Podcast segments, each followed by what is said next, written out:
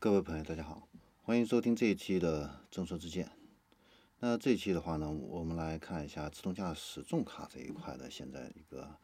发展的一个情况啊。首先的话呢，我们来看一下一汽啊。那最近的话呢，一汽解放的话呢，在这个呃今年的这个生态合作伙伴大会上的话呢，发布了一款呢自动驾驶的一个重卡啊，叫 Z7 啊。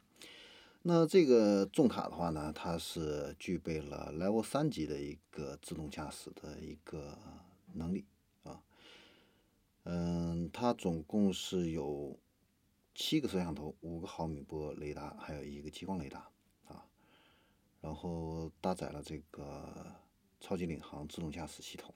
啊，可以实现的话呢，包括自主超车、自动变道、自适应巡航、车道居中、盲点监测。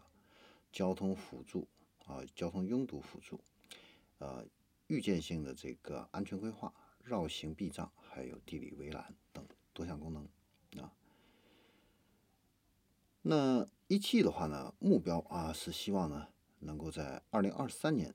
的这个高速公路实现这个 Level 四级的这样的一个无人重卡商业运营的一个落地这个是。一汽这方面的一个情况，然后我们再来看一下上汽。那最近的话呢，上汽还有上港集团以及中国移动啊联合宣布啊，就是双方三方的话呢，正式启动了全球的首次的五 G 加 Level 四智能驾驶重卡的一个示范运营啊。那地点的话呢，是在这个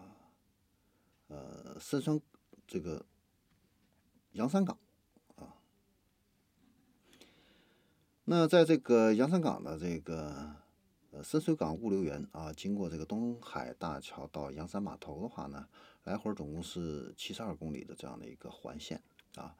包括了这个普通道路啊、高速公路、码头、堆场、夜间的这个大交通流量的这样的一个复杂的一个场景啊，然后同时的话呢，东海大桥上的话呢，也会有这种七级以上的这个大风啊。那融合了这个 AI 人工智能、五 G，还有这个 V2X 车联通讯这样的一个呃上汽的一个智能重卡的话呢，现在已经是获得了上海市的智能网联汽车开放道路测试的一个牌照啊，呃，已经成功的实现在这个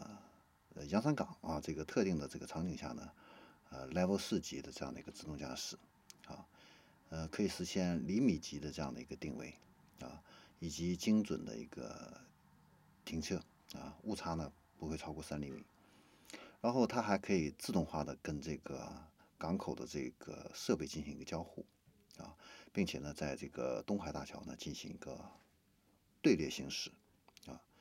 那之前呢队列行驶的这个间距的话呢是一百五十米，现在呢已经可以缩小到了十五到二十米之内啊。这样子的话呢，可以提升这样个道路车辆的一个密度。把这个东海大桥的这个通行能力的话呢，提升一倍。